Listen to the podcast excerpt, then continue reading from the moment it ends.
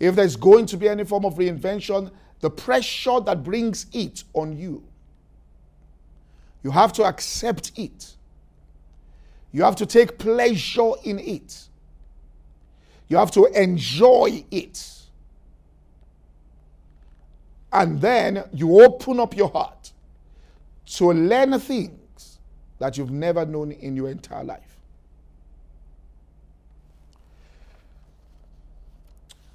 So, first things, just did four things I want you to, first of all, establish. Number one, or five things.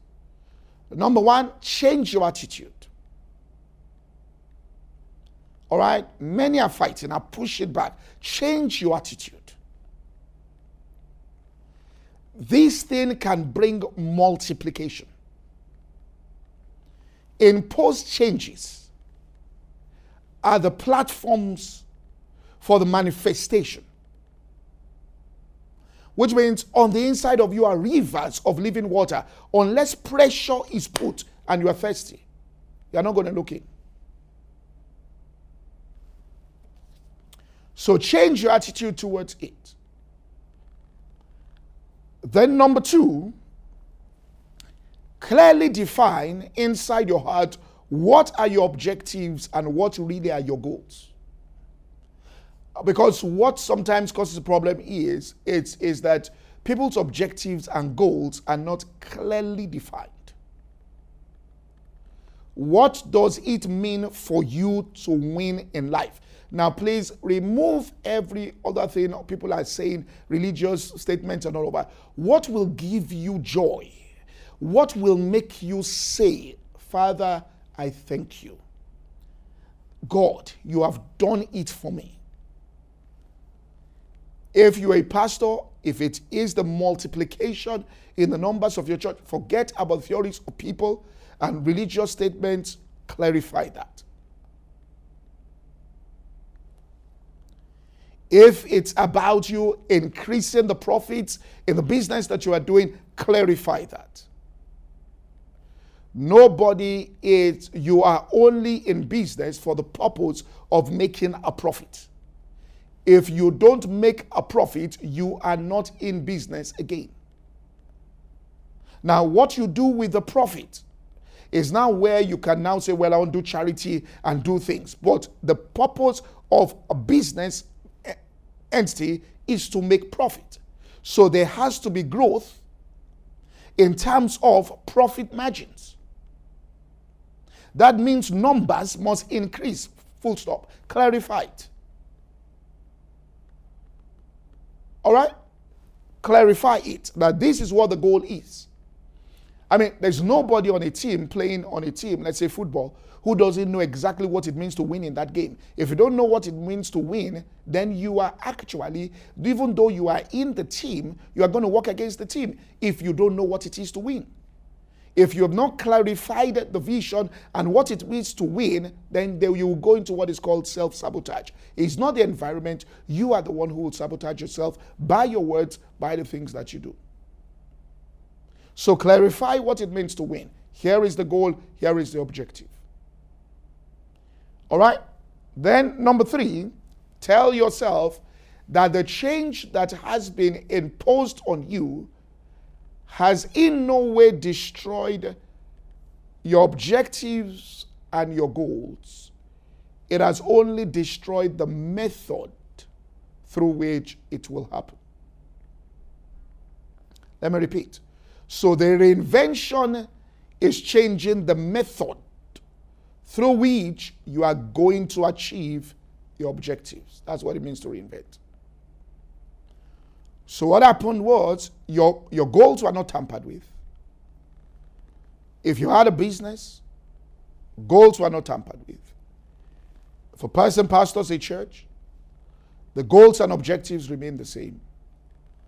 The introduction of this change destroyed our methods of doing things but it did not affect in any way our vision or the fulfillment of that vision. Now we've got to sit back, haven't accepted that, to reinvent, which means to find new tools and ways in which we are going to achieve the same objective and goals. Let me just say something about, about, about, about something in the scriptures here. Death does not mean cessation here of the existence of something. Never. Every human spirit will live forever. Destinations differ, but existence is forever. Death means the separation and the loss that will occur by reason of that separation. So, death means the loss that will come through separation.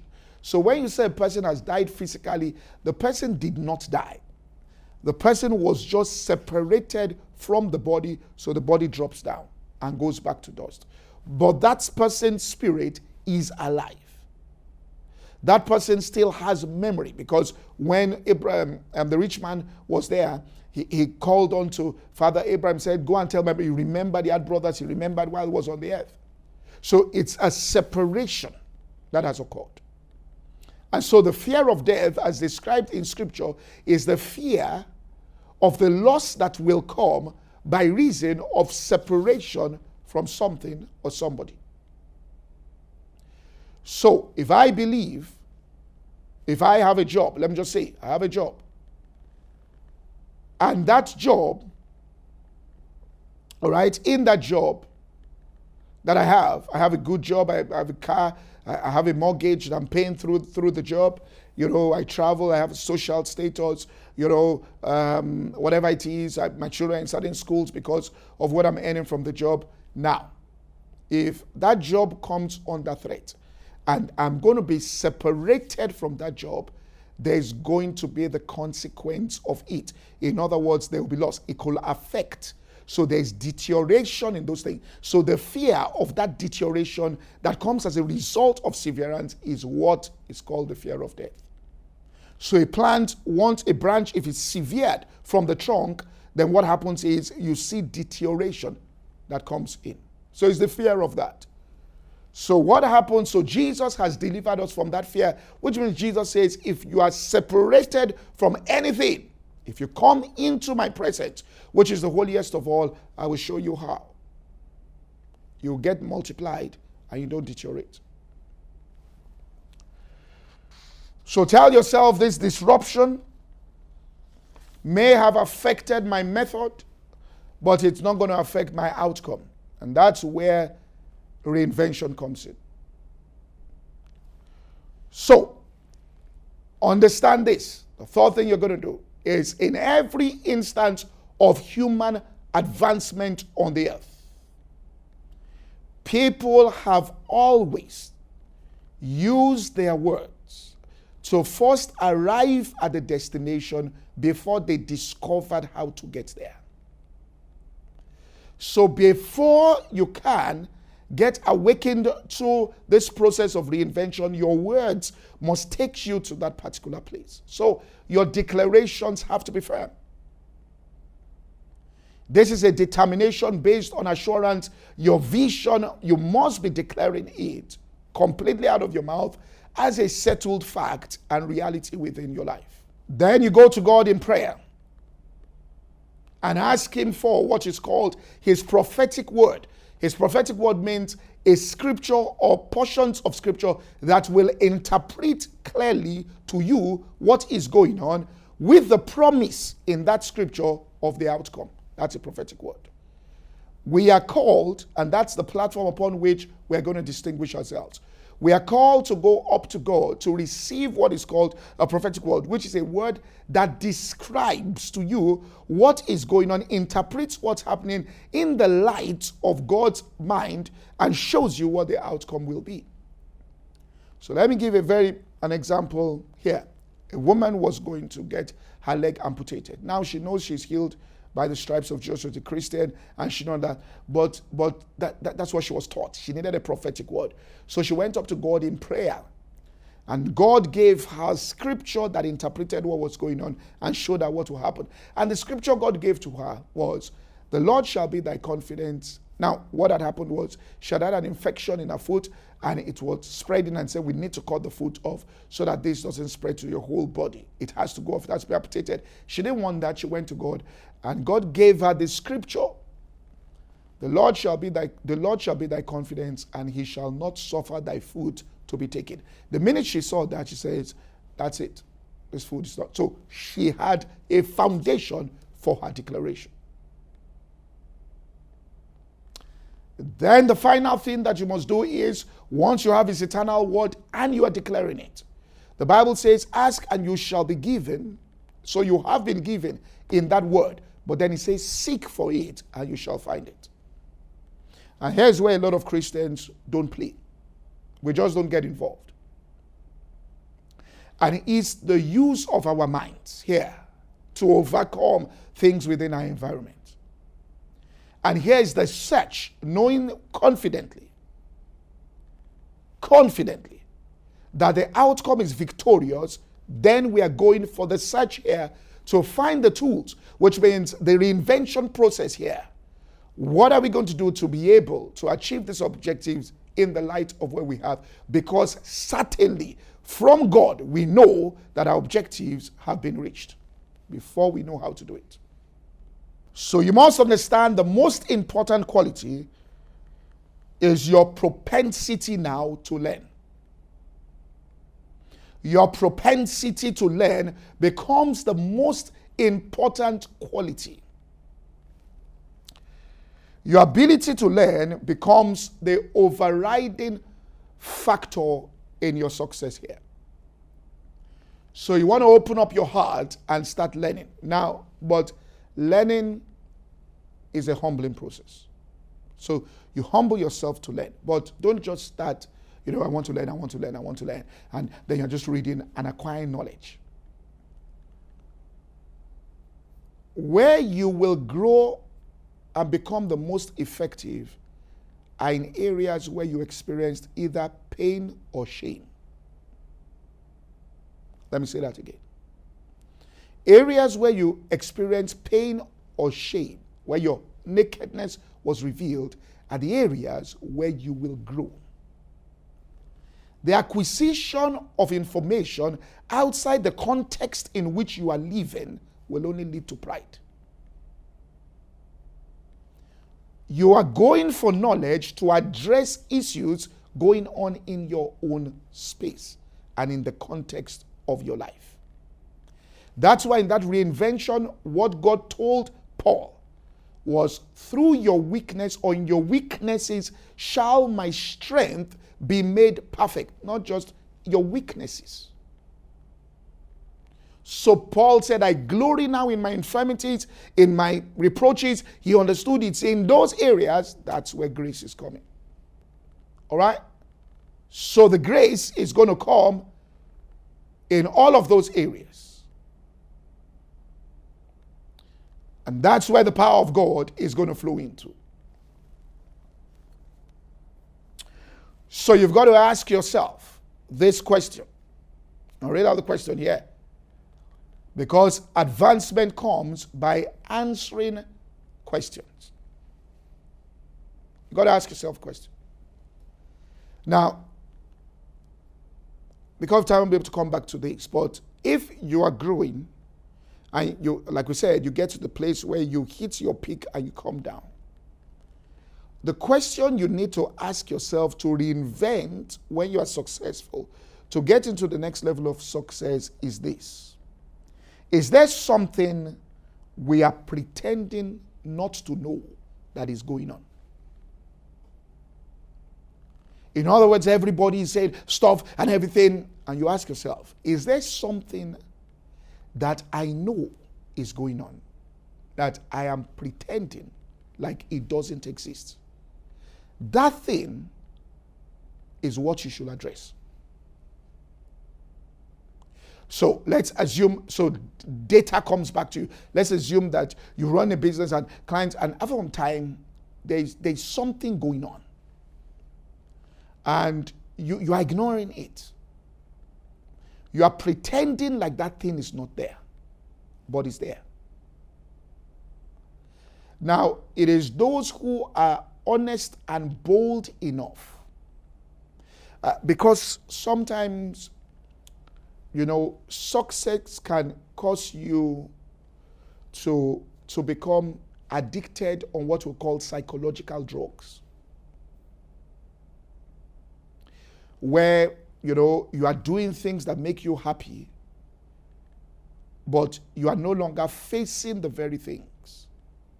Everybody's talking success and get into this hubris of success. And you're no longer facing things that are there in your system. But the question you ask when things are imposed on you is this If I was damaged by a disruption in a certain way, how do I prevent this from ever happening again? If you can find out what your weaknesses are and strengthen those areas, then that will be the process of reinvention. How do you do that? By being honest. All right? So, for a church here, I tell myself when this virus came, when this COVID 19 came in and imposed and service was shut down, what in our systems were, what weaknesses in our systems were revealed. How do we create a system where, if we have this kind of thing in two years' time, everything will run smoothly? That's reinvention. That's people being creation being delivered from the bondage into the glorious liberty of the sons of God. I was listening to a webinar where people came together giants in the industry to say if this kind of pandemic ever happens again, how will global, global supply chains remain intact? Which means food gets to where it's supposed to get to, things get to where they're everything, the supply chains are intact. Factories don't get shut down. How do we do it? Are we going to have to use artificial intelligence to create robots to do certain things? You start thinking about reinvention. That is in the context of your life. It's only things that touch you. You know, someone said, an old evangelical, you only imbibe truth in its living power when the soul requires it. Someone told me once, said, Well, you know, a young man, he said, I read a lot, I get a lot of knowledge. What it does is that I just become proud. I look at other people, I think they're less intelligent. I spot mistakes in other things they're doing. All right, how come you read a lot? I don't. I say, I don't read things. I read to solve my problems. I don't read for reading's sake. I read to find solutions to what I'm going through or to what people are confronting. I am result oriented in my search for knowledge. So in this reinvention, you want to ask yourself this question. I mean, a friend of mine went to Japan and he was in a hotel and he says he just saw the thing moved a bit and some of the uh, uh, cups fell off and he said, what's going on? And he didn't know. Well, by the time he got down, he put on the television and he watched after, you know, some time, he realized there was a massive earthquake right underneath where he was. Why didn't the building collapse? He went to find out the Japanese said We've had these mistakes happen in the past where buildings have collapsed, these earthquakes. And so we had to learn from our weaknesses on how to build. And that was that reinvention that occurred. So you ask God for wisdom and then go and look for material. You've gotten the word of God that has brought light to your soul, start confessing it. Then look for material. Find from people who have had similar experiences, first in your own industry and then outside read and start reading, all right, to be able to get an understanding of ideas that have worked on the earth and produced changes. So that you see how they thought, how they combine things together, and start reading. Find any organization that is even outside your own field that went through that reformation process and reinvented themselves. Any book that the leaders have written, go and find it and read.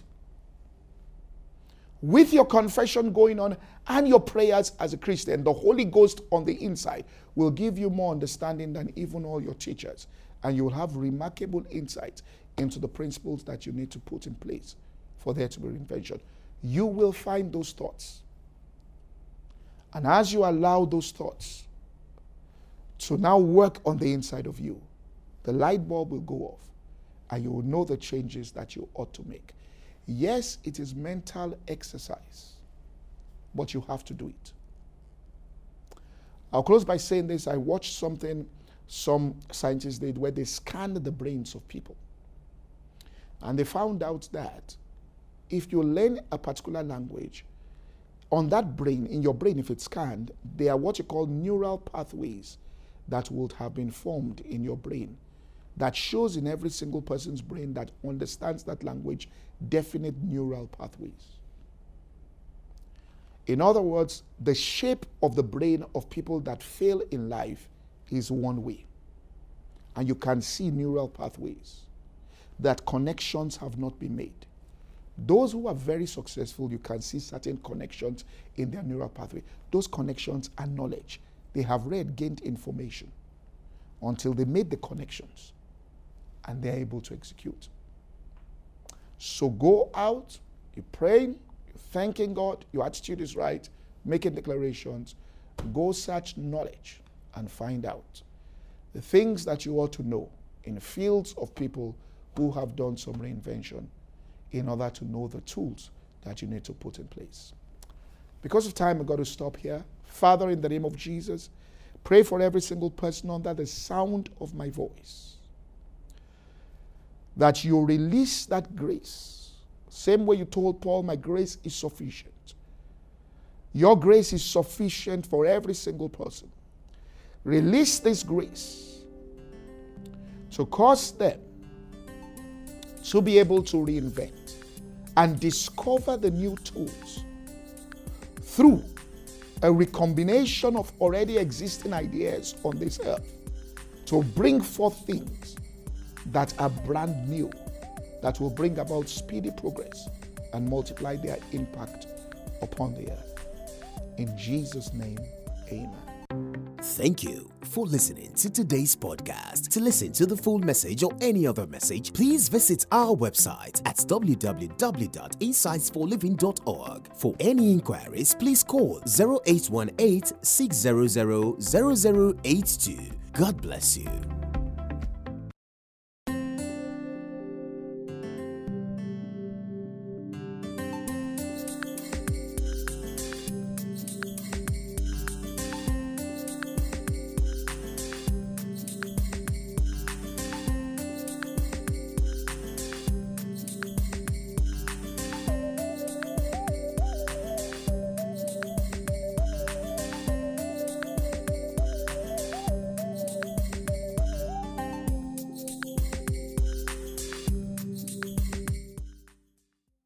Will speak about an experiment that was con- conducted in John Hopkins University and get back to this. And quickly show how, all right, we can get into reinvention by first of all asking ourselves one major question.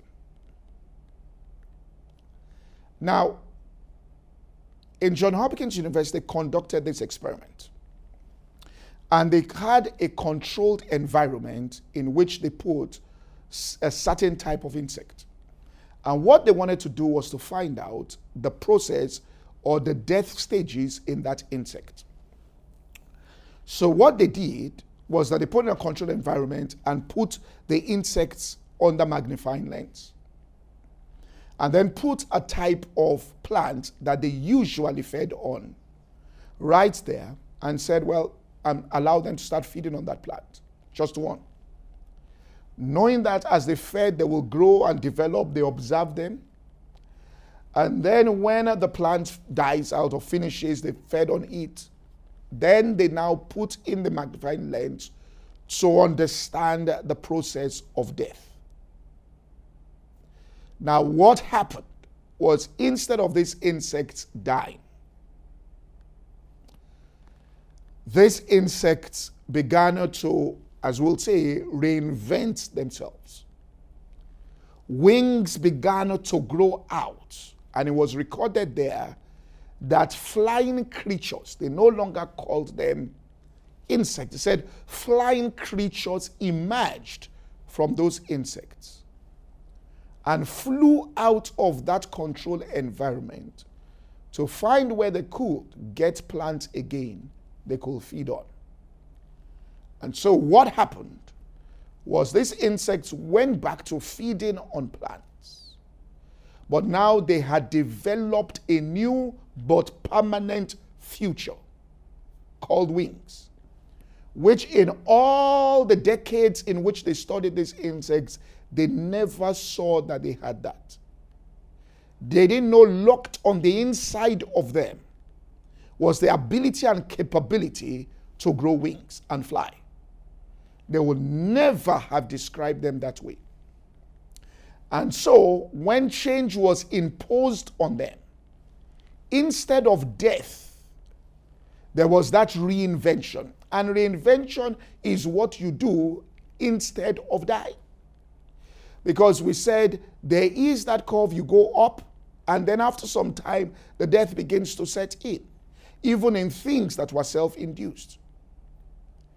And that's why it even tells us in the book of James. I don't want to get into that scripture or get, get digress here. In the book of James, it talks to us about that when crisis comes or this self or this imposed changes upon us. It says, but let the brother of low degree rejoice in that he is exalted. He says, My brethren, count it all joy when you fall into diverse temptations, knowing that the trial of your faith worketh patience.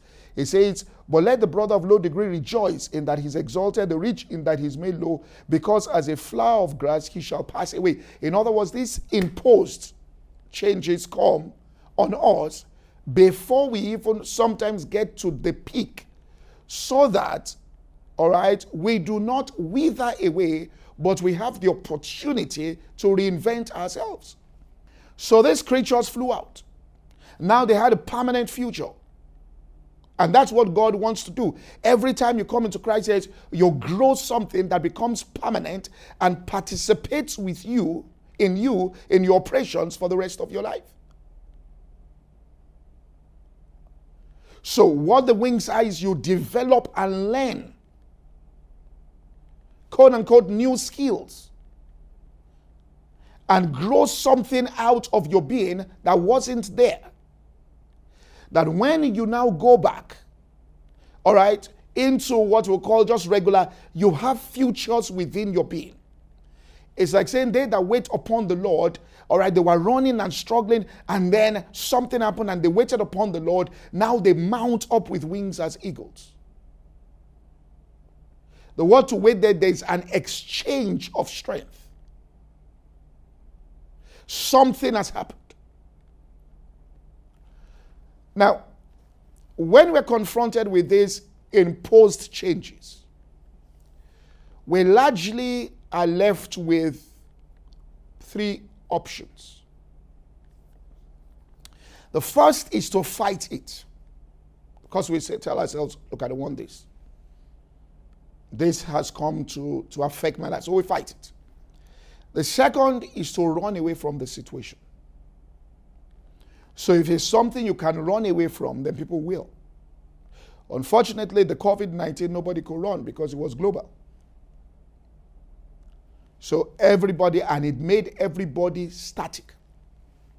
Nobody left their locality. The third is to make use of it. And reinvention is making use of the self of sorry of the imposed changes whereby you grow wings and fly out and you have futures that are permanent. You learn new ways of doing all things that make you far more effective. And in the process of that, you're capable of having what is called increased vision. An insect will never have a vision of moving. For example, you will never have a vision of preaching in, in 10 different nations. You won't entertain it. In the space of 14 days, if there were no planes. If we are only going with ships, there's no chance of you doing that. But because you there are now tools on the ground whereby you can move from one nation to another in a matter of a few hours, you are settled in another nation. Then the possibility there of having that kind of vision can now enter into your heart and your mind.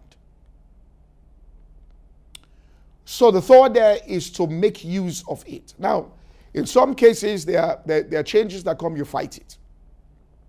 All right? You resist. So you have to ascertain in prayer, all right, what exactly is going on. There could be changes that God could ask somebody to leave where they are and say, I want you in this place. All right, move from from from Lagos and move to Port Harcourt. Those changes can occur. Abraham was asked to move. So none in itself you can just say is wrong. There are times where people fight because you are resisting the devil who has come to subject creation against their will to fulfill his own hope. But there are times where God says this has to be used. In other words, Jesus resisted the devil in his life. But when it was time to go to the cross, the Bible says, had the princes of this world known, they would not have crucified Lord of glory. So it was the enemy that took him to the cross to crucify him. But it coincided with something God wanted to do in his intelligence. And that became the open door for Jesus to move out of ministry in the flesh, or you can say doing things at one level and get into multiple forms of getting things done. But it had to be made a little lower by going to that cross. Now, so there are times where you resist, so you are certain inside your heart. Now, but the tendency in us is to fight it. Anything we don't like, we want to fight. And when you fight, when you should use, then you miss out on things. And that's natural. Even Jesus, it was the natural human tendency. We, we, we, we like to push back on things that make us uncomfortable. So when it was time to pray, if you listen to the prayers of Jesus in Matthew chapter 26, you'll find out that Jesus, first of all, went into this fight mode. And the first thing he said was, in verse 38, he said, Matthew 26, 38, he said, My soul is exceeding sorrowful, even unto death. Tarry here with me, watch and pray. And then when he got to prayer in 39, Oh my Father, if it be possible, let this cup pass from me. Nevertheless, not my will, but let thy will, which means he didn't want it. Then the next time he got there into prayer, he changed it because God started ministering to him. And in fellowship with God, God showed him, We are using this. Oh, my Father, if this cup may not pass away from me except I drink it, was his second prayer. Paul also, when there was a messenger of Satan that was sent to buffet him, that's a messenger of Satan. He went there resisting, let this thing depart. God said, You are to use it. And we're getting to the point now. You are to use it. There's going to be a reinvention within your life. Something is imposed. There has to be reinvention. Businesses were greatly affected by the COVID. Now, Satan's intent is to kill, to steal, and destroy. Jesus' intent is that you have life more abundantly. So, as the pressure came on, God was calling businesses to reinvent. That in the midst of these, you can have life and more abundant life. In other words, you can make more money through this crisis than you have ever made. You say, Well, what are you talking about? The way my business was is simply this. How in this world would I have been able to make it? That's reinvention. as the insect. Had you ever grown wings? It wasn't easy, so to speak, but they could do it. And once they subjected themselves or submitted themselves rather to that process, it becomes easy. It is your resistance to the idea that a reinvention can actually occur that makes it difficult. Accept it even if you don't know how it's going to happen, then you get it easy. Your pushback against it and the fact that you're saying this thing cannot happen, that's what makes it difficult. The minute you accept the thoughts that a change can actually occur and there can be reinvention, then it becomes easy. Because accepting is the most difficult. That's why it says the meek, which means to humble yourself. For he resists the proud. So once you humble yourself, then you get into grace.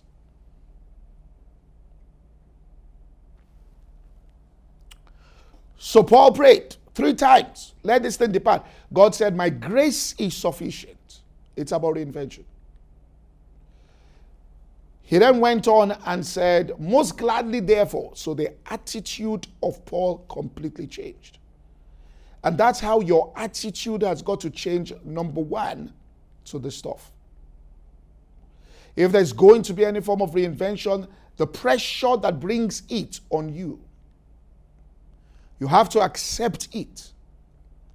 You have to take pleasure in it. You have to enjoy it and then you open up your heart to learn things that you've never known in your entire life.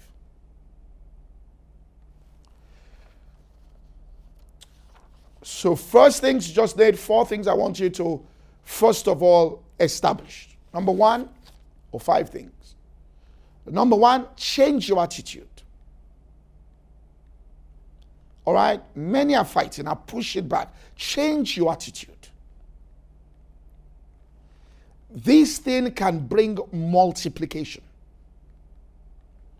Impose changes are the platforms for the manifestation. Which means on the inside of you are rivers of living water. Unless pressure is put and you are thirsty, you are not going to look in.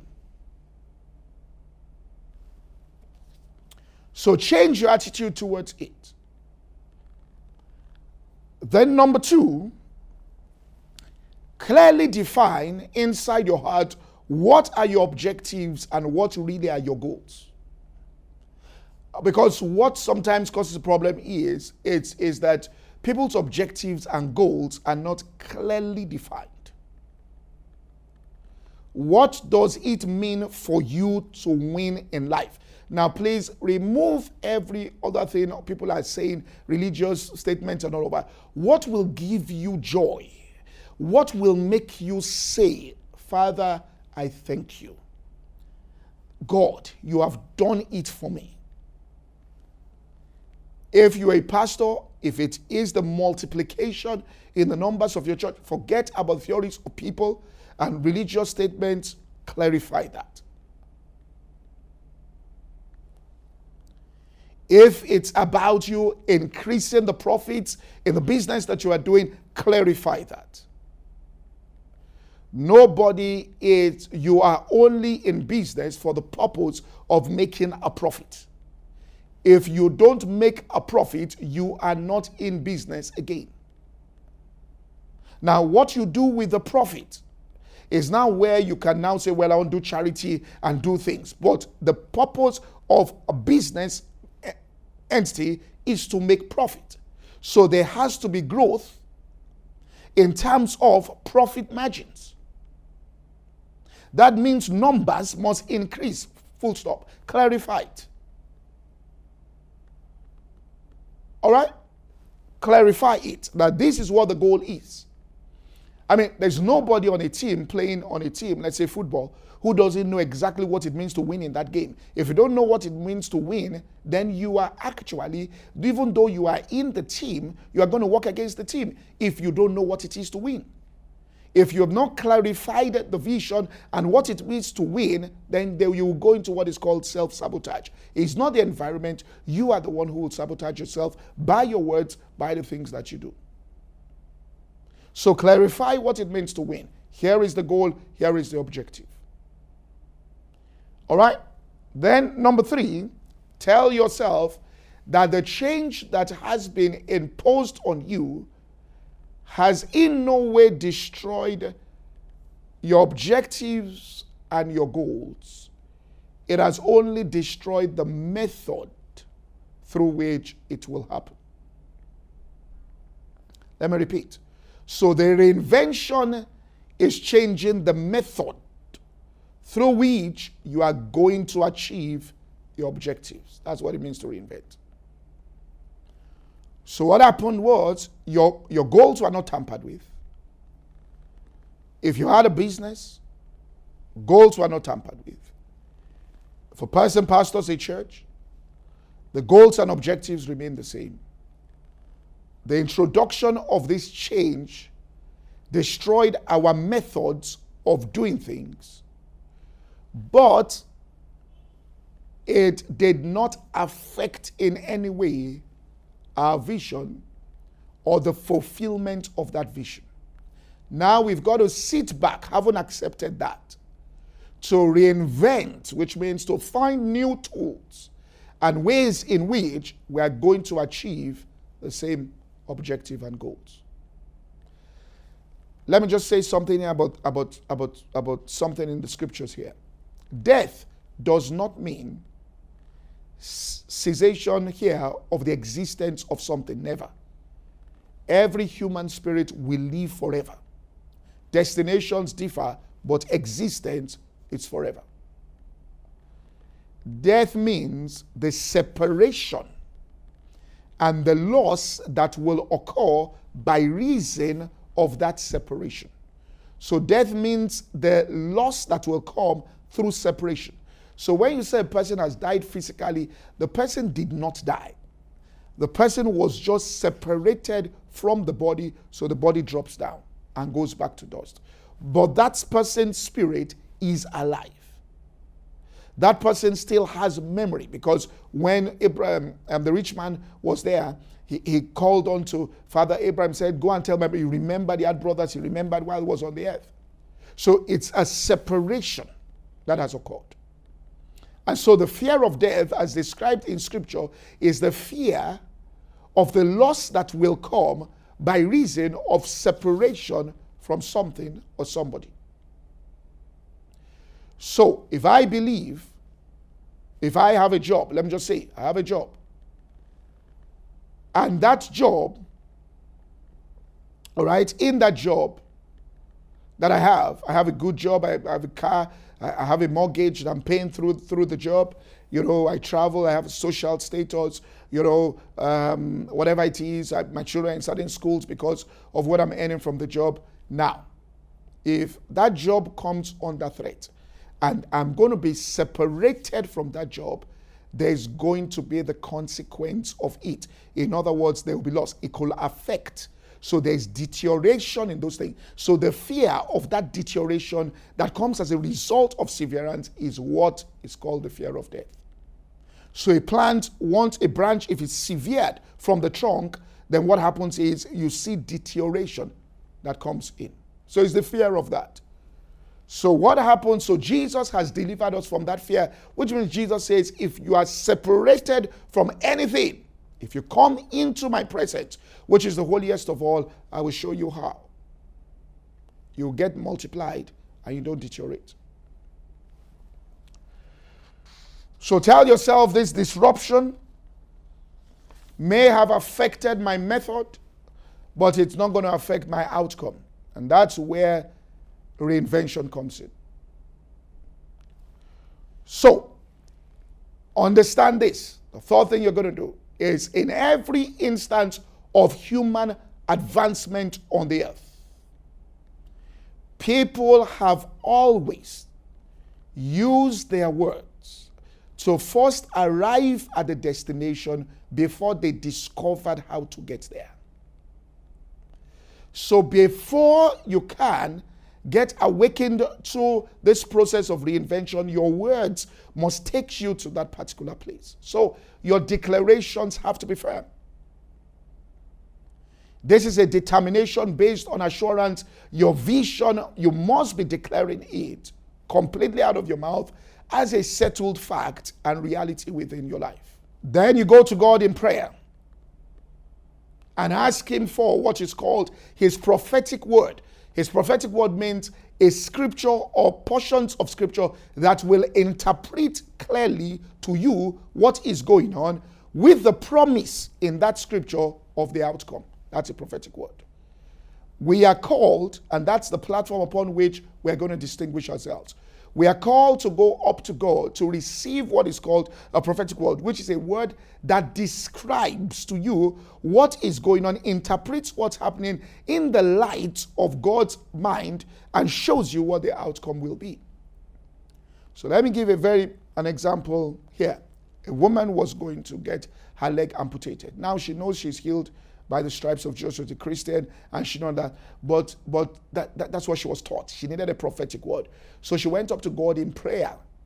And God gave her scripture that interpreted what was going on and showed her what will happen. And the scripture God gave to her was, The Lord shall be thy confidence. Now, what had happened was she had had an infection in her foot and it was spreading and said, We need to cut the foot off so that this doesn't spread to your whole body. It has to go off, it has to be amputated. She didn't want that. She went to God and God gave her the scripture. The Lord shall be thy the Lord shall be thy confidence, and he shall not suffer thy foot to be taken. The minute she saw that, she says, That's it. This food is not. So she had a foundation for her declaration.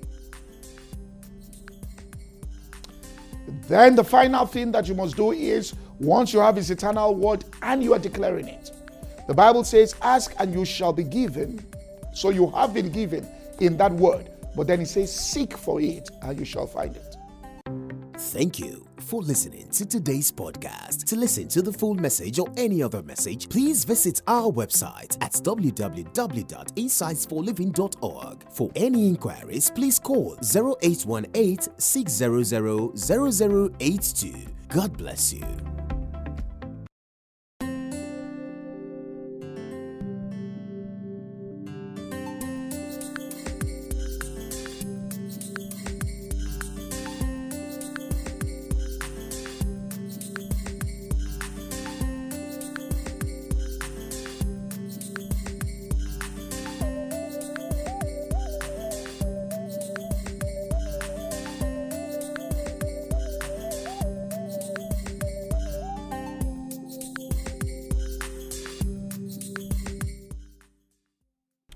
Right, so we're speaking on the subject of reinvention, and I want to look at it uh, from two angles um, today.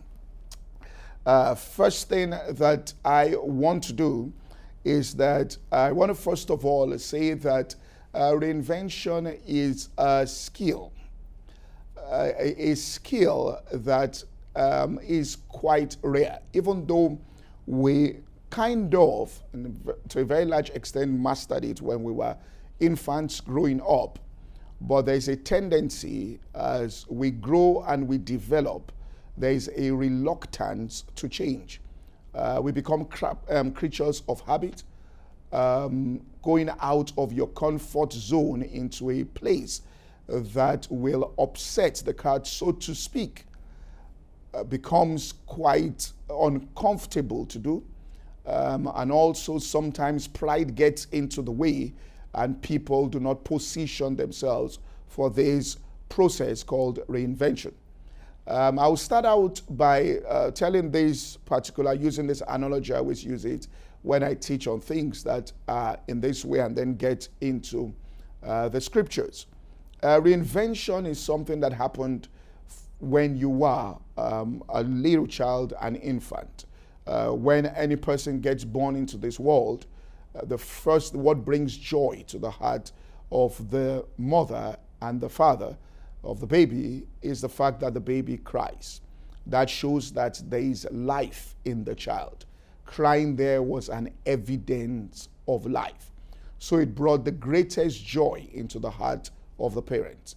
And then the child begins to communicate through crying, which means that when the child is hungry, the baby, the baby cries. And after some time, the mother comes to understand what all of the crying means. In other words, the baby feels hot and needs clothes to be taken off. Uh, he or she cries. And the mother moves and says, This is what you ought to do. And so the baby begins to master the environment and sees how crying can actually get things done. Authority figures move. Adults in the room start running around once they hear the sound of that cry. And when the baby has finally and the child has finally grown up and mastered the art of how to cause massive things to move around through the art of crying, then suddenly he or she gets the shock of their lives. And they cry again one day. And this is the cry that caused the parents to be happy at the birth.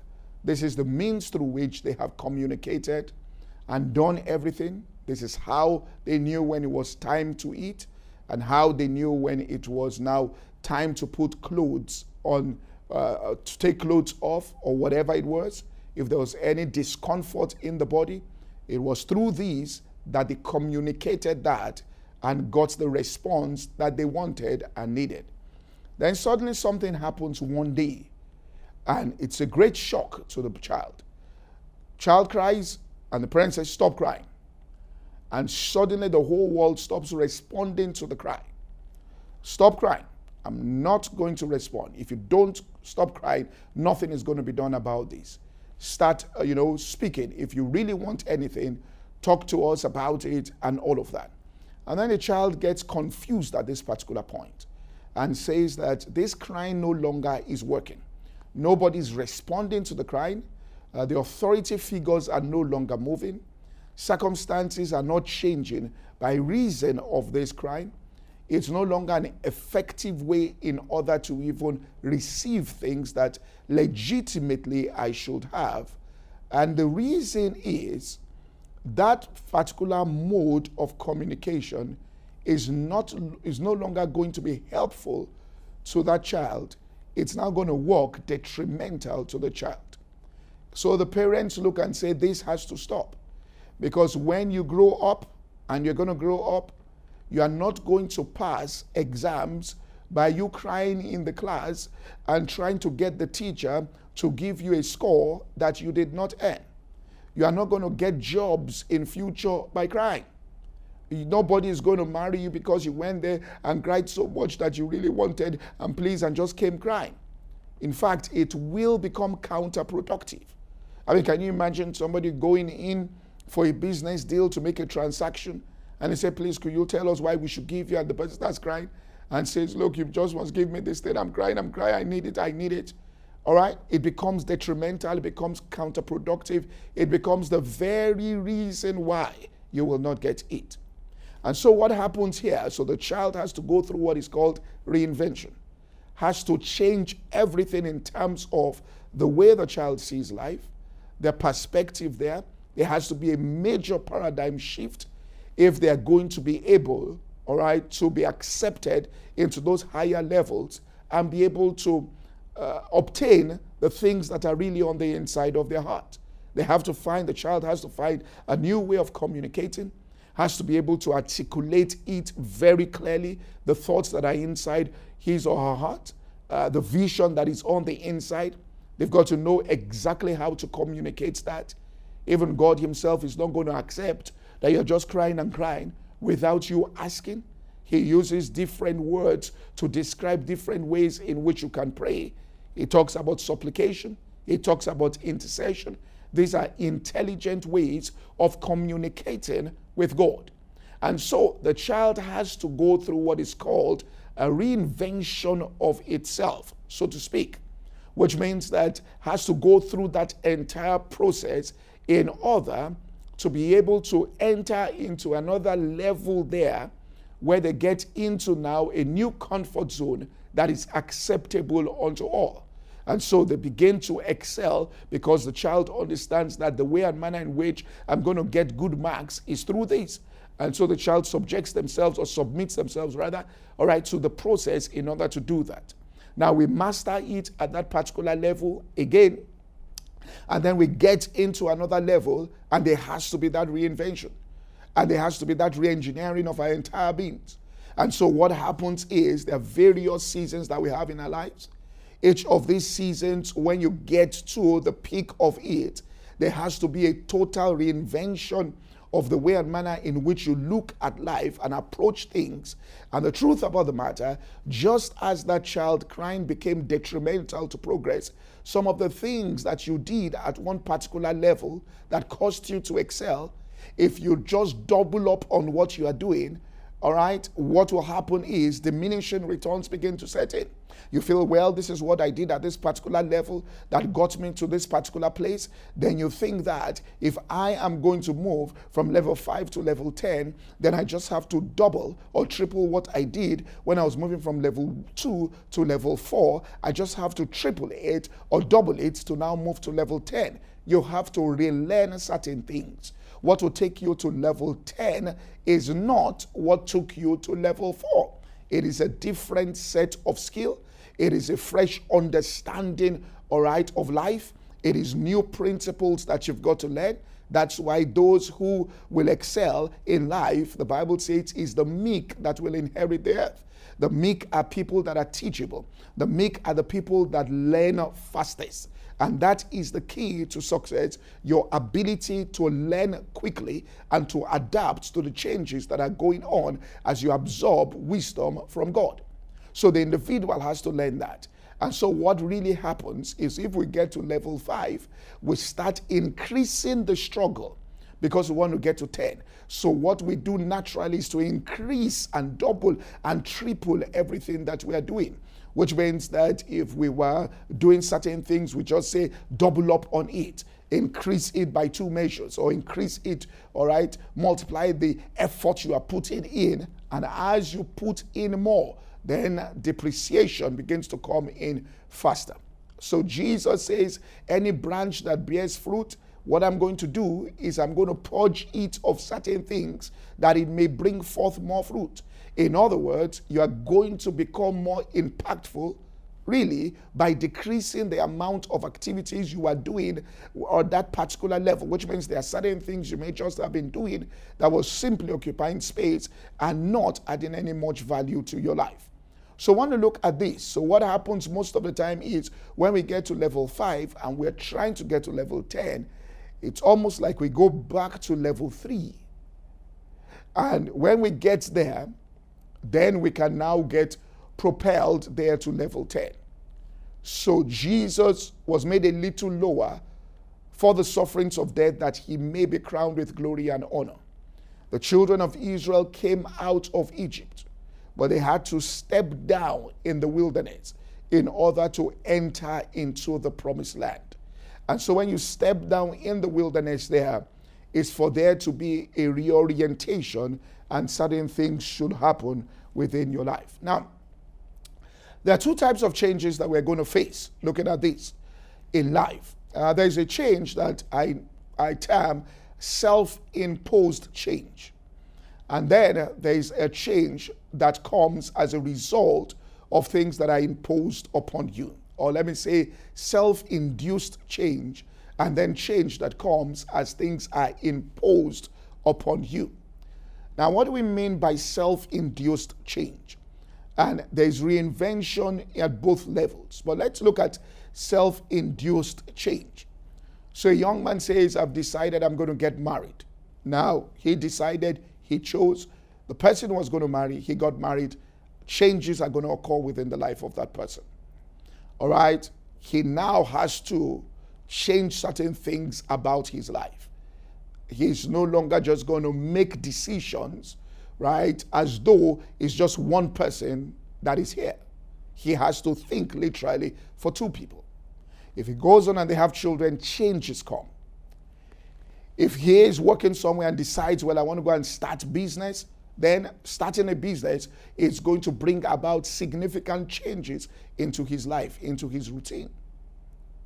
If he says, listen, I want to get promoted at work and works towards that, and he gains more responsibilities, there are changes that are going to come with that. If he says, well, I want to relocate, I want to leave where I am and move to another city or move to another nation, there are changes that are going to come. But all those changes, all right, are things that were self induced. In other words, it was based on the pursuit of a vision inside the heart of the individual. It wasn't something that was imposed, it was something that the individual went after. Now, those changes are significant changes that can occur. The complexities that come into the life of this person when he goes after things like that and actually achieves them, or even in the pursuit of them, there are significant changes that will occur. For example, if the number, let's just say, of your clients in a business double from 10 to 20, it is said that the complexities, all right, in terms of the systems and structures you have got to put in to properly manage the complex that come from a double in the number of your clients, the complexities actually don't double, but they increase, all right, to the tune of 12 times. In other words, if you went from 10 to 20, the complexities actually went from 10 to 120. So it's almost like developing a capacity. So those things, all right, are significant changes that occur. But because you plan these changes, you decided you were going for them, you could prepare for them. Now that's the advantage in that. Now there are real changes, but the advantage is you can prepare. You can sit down and talk to people who have already gone ahead in that particular thing. You can read, you can study deliberately for it.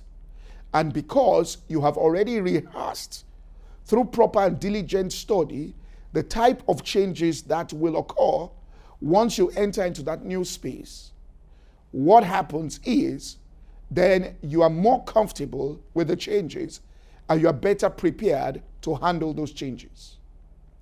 However, even with those changes, and in those changes, what happens is there's still reinvention that should occur. And this is part of what we're talking about. That is that reinvention. Uh, and even when you are making progress and you get to a certain point, you have to reinvent what you are doing before you get to the point where a downward spiral sets in. Because everything has a trajectory and it goes up to its peak and then begins to dis- de- descend and gets to a point where its value begins to diminish. So, people that do well in life understand these cycles. So, once it's going up and before it gets to its peak, they reinvent what they are doing and we'll get to this in order to propel it to a much greater height. And like Jesus said, they never experience death. So they move from life to life. In other words, this thing is growing. They are conscious about the fact that nothing is static in life, everything is moving. And that you have to recognize the opportunities that are embedded in your success in order to be able to always stay ahead of the curve. And this will be found by looking inwards. And we'll get to this. But the second kind of change that occurs is that which is imposed upon you. Now, this is a very powerful form of change. But the problem is we don't like it because we didn't initiate it, it was imposed on us. This is change that's spoken about in Romans chapter 8. That the whole of creation was made subject. So something comes and you are made subject to it. It's a change that is imposed on you that you don't want, a change imposed on you that you don't like a change that you look at and you can say, Look, I could have done without this. And it's imposed on you. And that change, all right, is what it said in Romans 8, where it says, The whole of creation was made subject to vanity, not willingly, but by reason of him that subjected the same in hope. Now, the issue about that change is that it's so powerful that it's this type of change that creates a platform for the manifestation of the sons of God. In other words, is when change is imposed on us that they, we have the greatest opportunity for divine distinction because it tells us that the whole of creation is groaning and travailing that they may be caught up into the glorious liberty. Let me open up of the sons of God, for they are all waiting for the manifestation of the sons of God. It says, it t- talks about this. It says, For the earnest expectation of the creature waiteth for the manifestation of the sons of God. For the creature was made subject to vanity, not willingly, but by reason of him that subjected the same in hope. It says, Because the creature itself shall be delivered from the bondage of corruption into the glorious liberty of the sons of God. Now, so it tells us that the whole of creation is made subject to vanity, not willingly, against their will, to something that they consider to be completely vain that do I have to experience this? Not willingly, but by reason of him that subjected the same in hope. So Satan comes in to subject in the hope of something. That if I subject these people to this and bring this upon them, I will be able to kill, to steal, and to destroy them. Just like Joseph was made subject to vanity by his brothers. And the hope of those who did it was to destroy Joseph and his vision and the dream. But Joseph, at the end of the day, said, What you meant for evil, God turned it around for good. And what we saw in the life of Joseph was a manifestation of something powerful, which we'll call sonship, firstborn rights and he became prime minister of the nation of, of, of Egypt at that particular point in time. So, this type of change that is imposed upon us gives us the biggest opportunity on the earth for there to be a manifestation. But at the time in which it's imposed, we don't like it looks like we are made subject to vanity, but it's pregnant with things. Now, I want to speak to this because we are going through that type of change now. The COVID 19 imposed upon the whole of creation and made the whole of creation subject to vanity against their will. And in all of our lifetime, at least of this generation, we have never experienced what we just experienced and are coming out of. And that's if they told any person in January that all of the major airports in the world at some point will be grounded. And only 3% of planes will be flying in the air. People would have said, What are you talking about? If I told you that on Easter Sunday, 98% of the churches in the world will be on lockdown. Nobody will hold services in their auditorium. And even those that were there, not one single one of them will be full to capacity because you will have, if they told you that in January, you'll have said, What listen to me, what are you drinking? So the whole of creation was made subject, but it becomes the finest hour for God's people if we understand this reinvention. Because creation is waiting on the church without them knowing subconsciously, they are waiting on a people that have another method of getting things done outside the predictable patterns. Thank you for listening to today's podcast. To listen to the full message or any other message, please visit our website at www.insightsforliving.org. For any inquiries, please call 0818 600 0082. God bless you.